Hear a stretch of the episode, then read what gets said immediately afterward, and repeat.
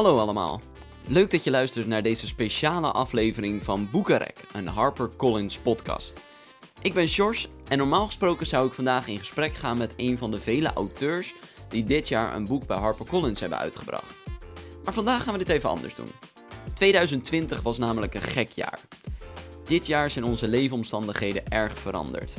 We zijn minder onderweg, zitten meer thuis, maar kunnen helaas ook minder tijd besteden met de mensen van wie we houden.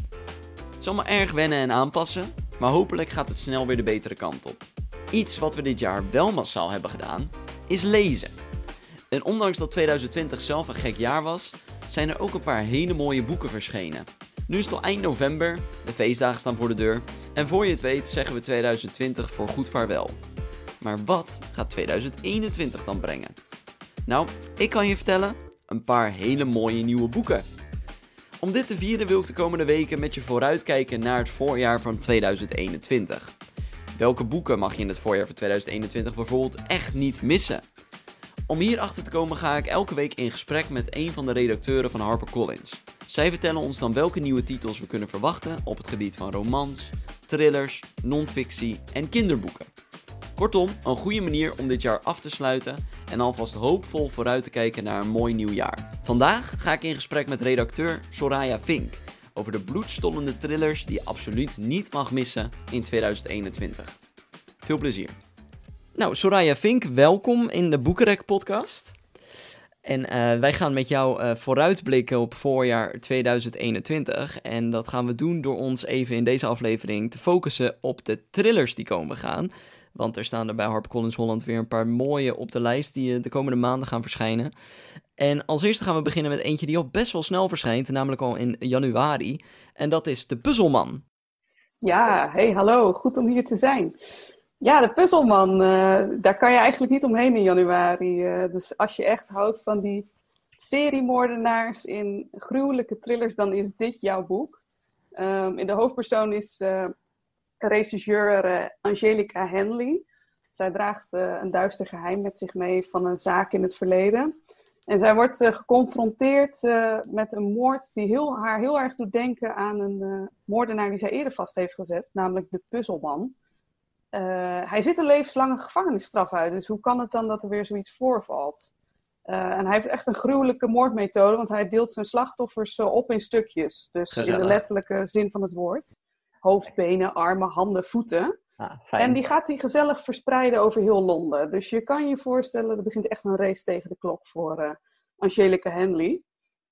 Uh, maar zij krijgt ook nog zelf een uh, cadeautje, namelijk een afgehakt hoofd wordt er bij haar afgeleverd op de stoep. Um, dus daarmee wordt het persoonlijk. En um, ze beseft zich dat ze de hulp van de puzzelman nodig heeft. Want hij is eigenlijk de enige die haar kan vertellen wat de volgende stap zou zijn. En uh, als ze dan eigenlijk bij de gevangenis aankomt en hij blijkt daar niet meer te zijn, dan zit ze achter twee moordenaars aan. Dus alle ingrediënten voor een superspannende thriller in zich. En uh, deze laat je echt op het puntje van je stoel zitten. Ik krijg een beetje Hannibal Lecter uh, vibes. Ja, oh, dat had ik ook echt bij het eerste keer lezen van dit boek. Um, deed me ook heel erg denken aan de moordenaar in uh, Ragdoll van Daniel Cole. Een boek wat een aantal jaren terug heel groot was. Nou, dit, dit is echt de grote opvolger. Je gaat door heel Londen heen. Je gaat echt met Angelica Henley en haar team mee om die moordenaar te stoppen. Uh, het is echt geweldig. En het is geschreven door Nadine Matheson. Is, is dit haar eerste boek? Ja, dit is haar debuutthriller. Ze heeft hiervoor uh, een roman geschreven. En wat zo goed bij haar past, zij is een dagelijks leven als strafrechtadvocate. Uh, dus je voelt ook echt haar beroepspraktijk in het boek, dat ze weet waarover ze spreekt. En ze woont ook in de Londense wijk Deptford, waar dit voor een groot deel afspeelt. Uh, dus die combinatie van beroepspraktijk en woonplaats, uh, dat zijpelt echt door in dit boek. Echt een thriller die je niet mag missen. Zeker. Nou, de puzzelman dus van Nadine Matheson verschijnt in januari 2021. Dan gaan we van dit gruwelijke verhaal uh, naar eigenlijk uh, nou, net zo gruwelijk verhaal, maar dan onder een beetje een verborgen, uh, onder een verborgen sluier. want dit is het boek De Verborgen Apotheek van Sarah Penner. Speelt zich ook af in Londen, maar deze moordenaar heeft een iets andere methode. Ja, klopt. De Verborgen Apotheek van Sarah Penner. we gaan terug naar het Londen van 1791 en we maken kennis met de apotheker Nella, die in een verborgen steegje in Londen een apotheek heeft. En hoewel ze in het, in het vak eigenlijk bekend staat als een gewaardeerd apotheker, heeft ze nog een, een business eigenlijk naast haar apotheek. Zij maakt gif van vrouwen die in de letterlijke en figuurlijke zin van hun man af willen, dus een moord willen plegen, maar daarmee weg willen komen. En als op een dag een nieuwe klant in haar winkel komt, namelijk de 12-jarige Elisa, ontvouwt er zich een aparte vriendschap. En we maken een sprong naar het heden en we zijn opnieuw in Londen. En we maken kennis met een historicus, Caroline. Zij viert haar, trouwdag alleen. Ze is net bedrogen door haar man en nou ja, weet eigenlijk niet wat ze met zichzelf aan moet. Maar ze heeft een, een hobby, namelijk ze is amateurhistoricus. En als zij nabij de Thames een apothekersflesje vindt met een apart logo, gaat zij onderzoek doen. En ja, ze komt er eigenlijk dus op het spoor van onopgeloste apothekersmoorden die vele honderden jaren terug plaatsvonden. En zo komen die vrouwenlevens uh, met elkaar in contact. En als lezer word je echt meegenomen in die twee tijden. En de auteur heeft het zo goed gedaan uh, door dat verleden heel beeldend neer te zetten. En dan op echt die, die cliffhanger momenten weer over te schakelen naar het heden. Dus het is echt een, een, reis vanuit je luie stoel. Een duale tijdlijn natuurlijk, dus het is, het is iets wat steeds vaker voorkomt. Dus, en, en deze twee verhaallijnen gaan ook echt, springen echt in elkaar over, hè? Ja, ja, dus eigenlijk als we in uh, het Londen van 1791 wat meemaken en we eindigen net op een heel spannend moment, kan dat voor Caroline net weer een moment zijn dat zij um, een bepaald uh, onderzoek vindt in de bibliotheek of dat zij inderdaad een contactpersoon heeft. dus zij puzzelt ook weer al die feiten bij elkaar om ja, het verhaal van Nella en Eliza te ontrafelen. En ja, die vrouwenlevens komen heel mooi bij elkaar. Dus je leeft eigenlijk met alle drie heel erg mee. En dit het boek is geschreven door Sarah Penner, ook een debuut. Um, maar zij komt helemaal niet uit het cijfersvak, juist echt iets compleet tegenovergesteld. Ja, ze werkt in het dagelijks leven in de financiële sector en uh, ze is zelf ook uh, amateur-historicus. Dus uh, haar interessegebied gaat ook echt uit naar Engeland en dit, deze tijdperiode. En het leuke om te melden is het begrip mudlarking, wat ook in dit boek voorbij komt. Het is eigenlijk een soort strandjutten, maar dan nabij de oevers van de Thames. Dus dat je op een boot meegaat en langs die oevers, waar dan een soort modderlaag ontstaat, uh, ja, verborgen schatten kan vinden uit het verleden.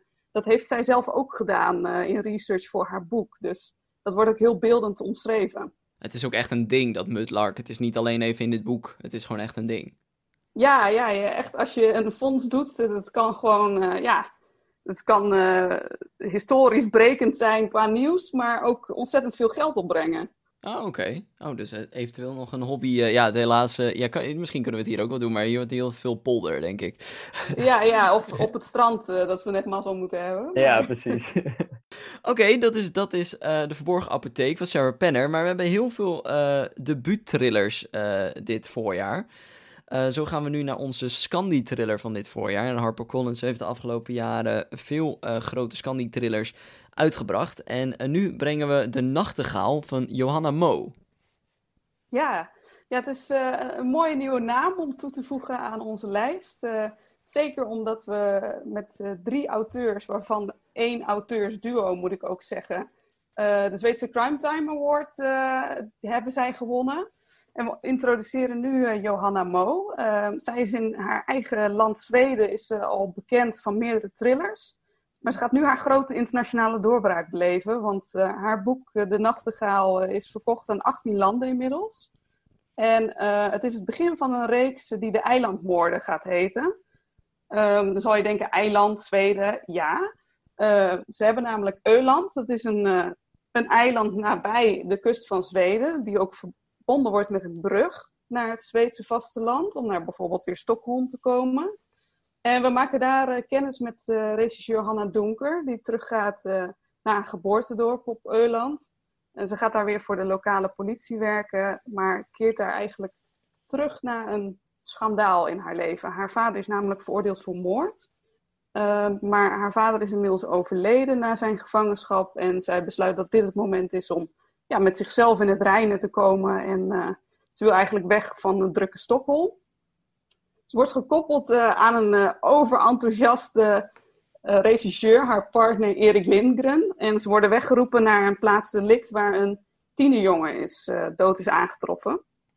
En eigenlijk begint daar de confrontatie met het verleden voor Hanna al. Want de moeder van de dood aangetroffen jongen is haar jeugdvriendin. Um, dus heeft ze niet eigenlijk al die last op haar schouders van haar vaders veroordeling en mensen die het niet helemaal prettig vinden dat zij terug is uh, op Euland. Um, ze heeft dus ook te dealen met het feit dat ja, in de sfeer van de moord die zij moet onderzoeken, ze zichzelf ook nog kan tegenkomen. En dit is het eerste deel wat je zei in de eilandmoorden-reeks. Uh, in hoeveel, hoeveel delen worden het of is dat nog niet uh, gepland? Uh, ja, er zijn tot nu toe drie delen gepland. En Johanna Mo heeft het tweede deel inmiddels geschreven. En ze is zich eventueel aan het oriënteren of er meer delen komen. Maar vooralsnog houdt ze het bij deze drie waar ze zich op focust. Dus wie weet, een heel spannend nieuw seriepersonage in het Scandi crime genre. Ja, ja en Scandi doet het natuurlijk heel goed in Nederland op dit moment. Um, en, dit is dus het eerste deel in een reeks. Maar uh, afgelopen jaar, in 2020, brachten we in het voorjaar ook een Scandi-thriller uit. Ook deel 1. En daar verschijnt nu deel 2 van. Dat is namelijk uh, Hoogzomer van Kim Faber en Jani Pedersen. Dat is het vervolg op uh, Winterland, wat eerder verscheen. Ja, klopt. van Zweden gaan we dus weer even naar Denemarken deze auteurs die hebben echt een ontzettend goede ontvangst uh, gehad bij lezers en boekverkopers. Dus het is echt hartstikke mooi om te zien. En uh, we gaan nu naar een tweede boek, Hoogzomer. En daar maken we weer kennis met de seriepersonages Martin Jonke, Jonker en uh, Signe Christiaanse. Je kunt dit boek wel los lezen, dat is goed om te weten. Dus mocht je dit boek tegenkomen en je denkt, hé, hey, moet ik nou Winterland per se eerst gelezen hebben? Dat hoeft niet, maar je maakt wel echt de karakterontwikkeling helemaal mee. Um, het speelt zich eigenlijk een half jaar na Winterland af. Dus de terroristische aanslag uit deel 1 speelt nog zeker een rol. Uh, maar Martin Jonker die zit nog steeds in dat kleine politiebureautje in dat saaie provinciestadje, omdat hij nog gedegradeerd is. En daar komt hij in aanraking met nogal een brute moord, namelijk een uh, advocaat die vermoord wordt aangetroffen in het uh, stadspark. En als hij zijn antecedentenonderzoek begint, dan komt hij iemand uit het verleden tegen uh, die het hem niet al te makkelijk heeft gemaakt. En ondertussen worstelt Signe uh, in Kopenhagen nog met haar privézaken, maar is zij ook vastbesloten om uh, door te gaan met de terroristische aanslag, die wat haar betreft ook voorkomen had kunnen worden. Dus je kan wel alweer begrijpen, Martin en Signe die worstelen weer met hun eigen sores, maar ze komen elkaar weer tegen in het boek. En uh, ja, ze gaan uiteraard uh, weer op hun eigen wijze om met misdaad. En dit, dit, is het tweede deel. Eh, staat er nog een deel gepland? Ja, ze zijn nu, uh, Faber en Peders zijn druk bezig met boek 3. Uh, ook weer met Martin Insigne. dus er zal ongetwijfeld weer een spannende combinatie van actuele thema's, mooie beschrijving in Kopenhagen, en uh, een gruwelijke moordenaar uh, die geïntroduceerd wordt. Uh, ja, dat, dat komt allemaal weer bij elkaar in een nieuw boek vast. En Winterland verkocht in, in Nederland nu al meer dan 25.000 exemplaren. En staat natuurlijk ook wel bekend om de hele mooie cover die het heeft, waar een hond op staat. die ook zeker een rol speelt in het boek. En nu krijgen we voor Hoogzomer krijgen we een, een iets meer donkere cover, maar wel weer met een dier erop, en namelijk een wesp. Klopt, klopt. Ja, er, is wel iets leuks al over te vertellen. Zoals je al zegt, uh, de hond op Winterland. Uh, nou, iedereen die het boek heeft gelezen, die weet dat het een belangrijke rol speelt in die openingsscène. Maar de wespen op uh, Hoogzomer kan ik alvast verklappen. Die zul je ook tegenkomen in een bepaalde scène in het boek. En die zal je nog wel even bijblijven als je daar voorbij bent. het is weer bijzonder goed gevonden. Gezellig, gezellig. Klinkt, klinkt, eh, klinkt al heel leuk. Uh, ja, ik heb uh, eerder in deze podcast Kim Faber en Jani Pedersen gesproken. En het is gewoon een echt, echt een getrouwd stijl. Zo praten ze ook met elkaar. en dat is heel leuk om te luisteren. Mocht je dit horen en wil je ze wat beter leren kennen, kijk dan even in onze podcastlijst terug naar de aflevering met Kim Faber en Jani Pedersen. Is echt een aanrader. Ehm, maar we hebben dus nu twee uh, Scandi-thrillers die sowieso uh, komen. Deze verschijnt in februari, hoogzomer. En die van Johanna Mo verschijnt in maart.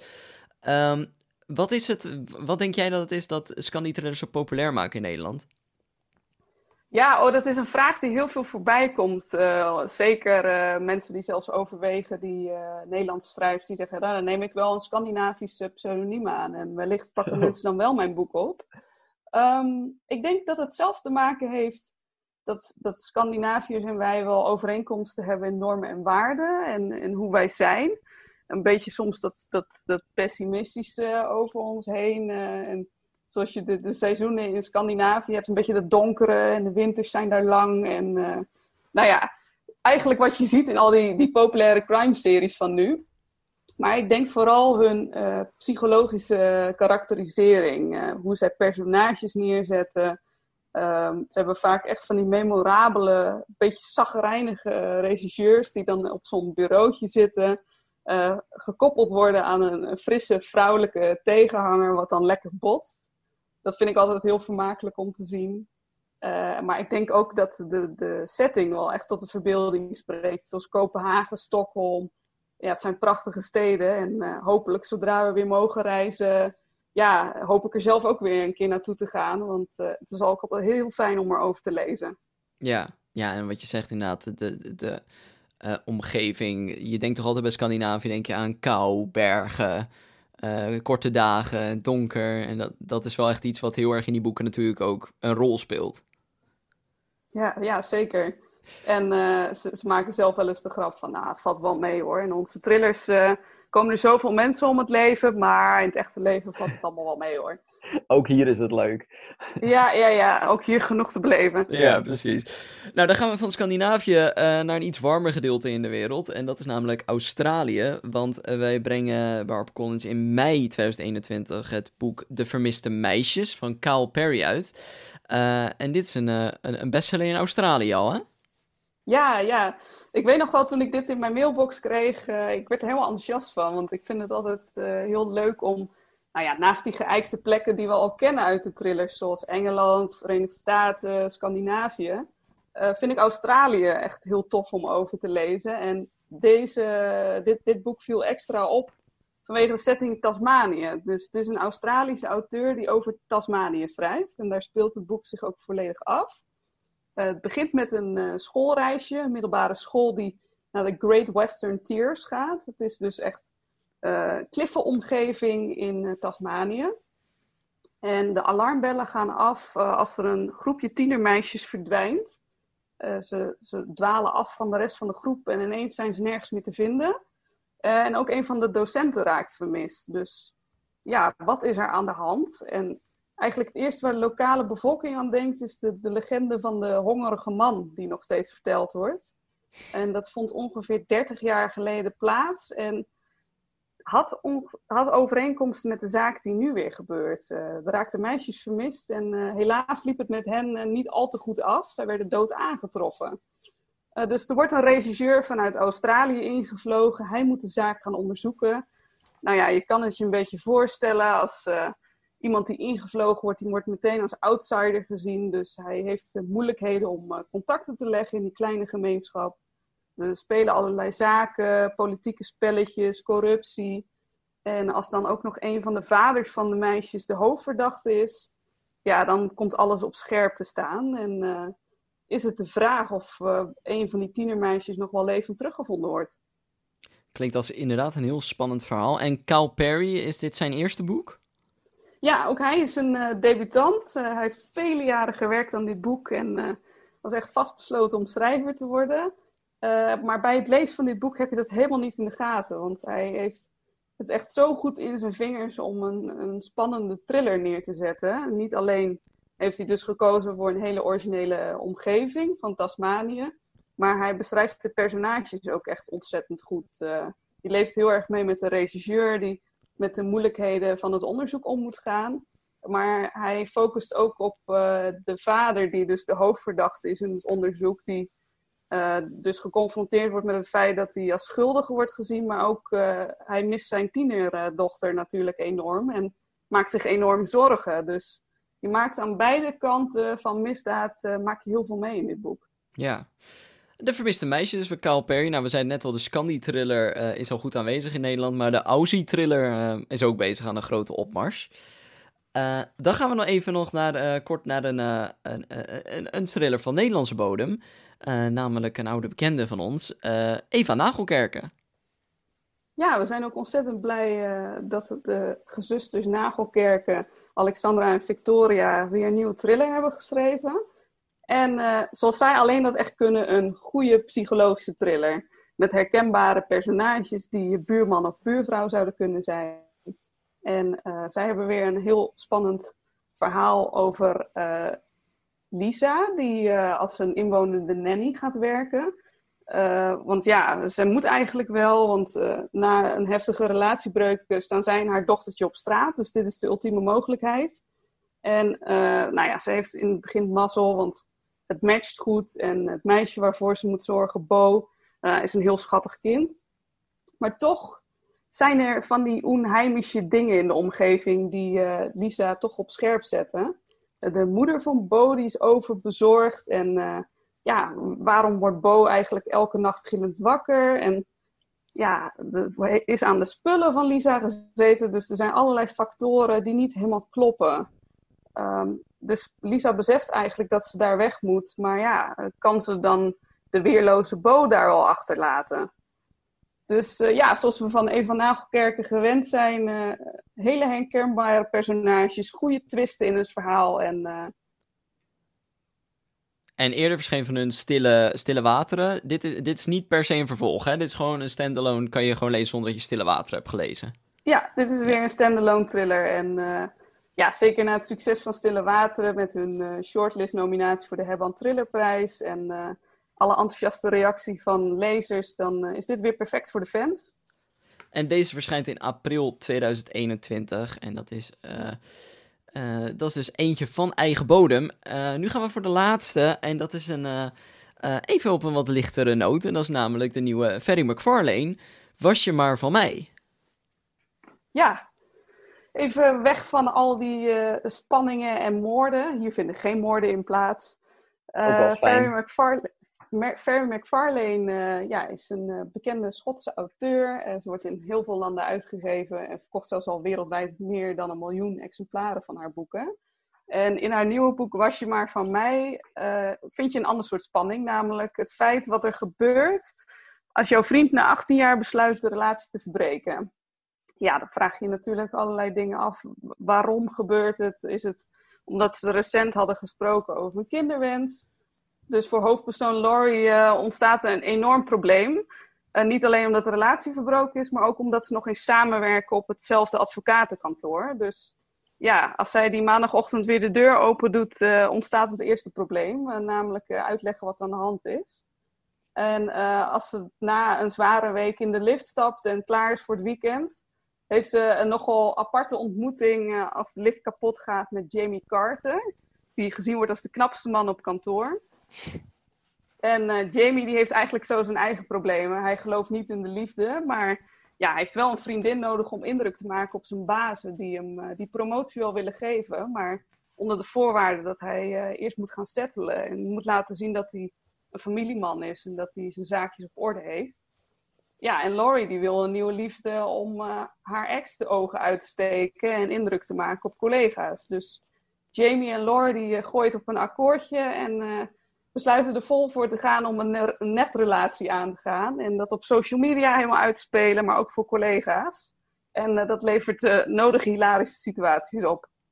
Dus voor iets, iets lichtere toon dit, dit voorjaar, als je alle moorden en alle duistere dingen een beetje zat bent, dan kan je in mei 2021 lekker een feel-good boek lezen genaamd Was je maar van mij van Ferry McFarlane. Soraya, ik wil je heel erg bedanken eh, voor deze vooruitblik op voorjaar 2021. Ik denk dat er een paar hele mooie titels aankomen. En laten we hopen op een, op een heel mooi jaar. Ja, zeker. En blijf allemaal lekker lezen, zou ik zeggen. En steun je lokale boekhandel. Nou, heb je alles in je agenda gezet? Eén ding is zeker. Met deze thrillers wordt 2021 allesbehalve saai. Wil je alle besproken thrillers nou nog even rustig bekijken? Kijk dan vooral in onze voorjaarsbrochure op harpercollins.nl. En dat was het weer voor deze speciale aflevering van de Boekenrek podcast. Voor meer gesprekken vind je ons op Apple Podcast, Spotify en alle andere podcast apps. Als je daar ook meteen even een 5 sterren review voor ons achterlaat, kunnen nog meer mensen genieten van gesprekken met hun favoriete auteurs. Volgende week kijk ik samen met redacteur Lisanne Matthijssen naar de romans van voorjaar 2021. Beloof weer een hele mooie aflevering te worden. Tot dan!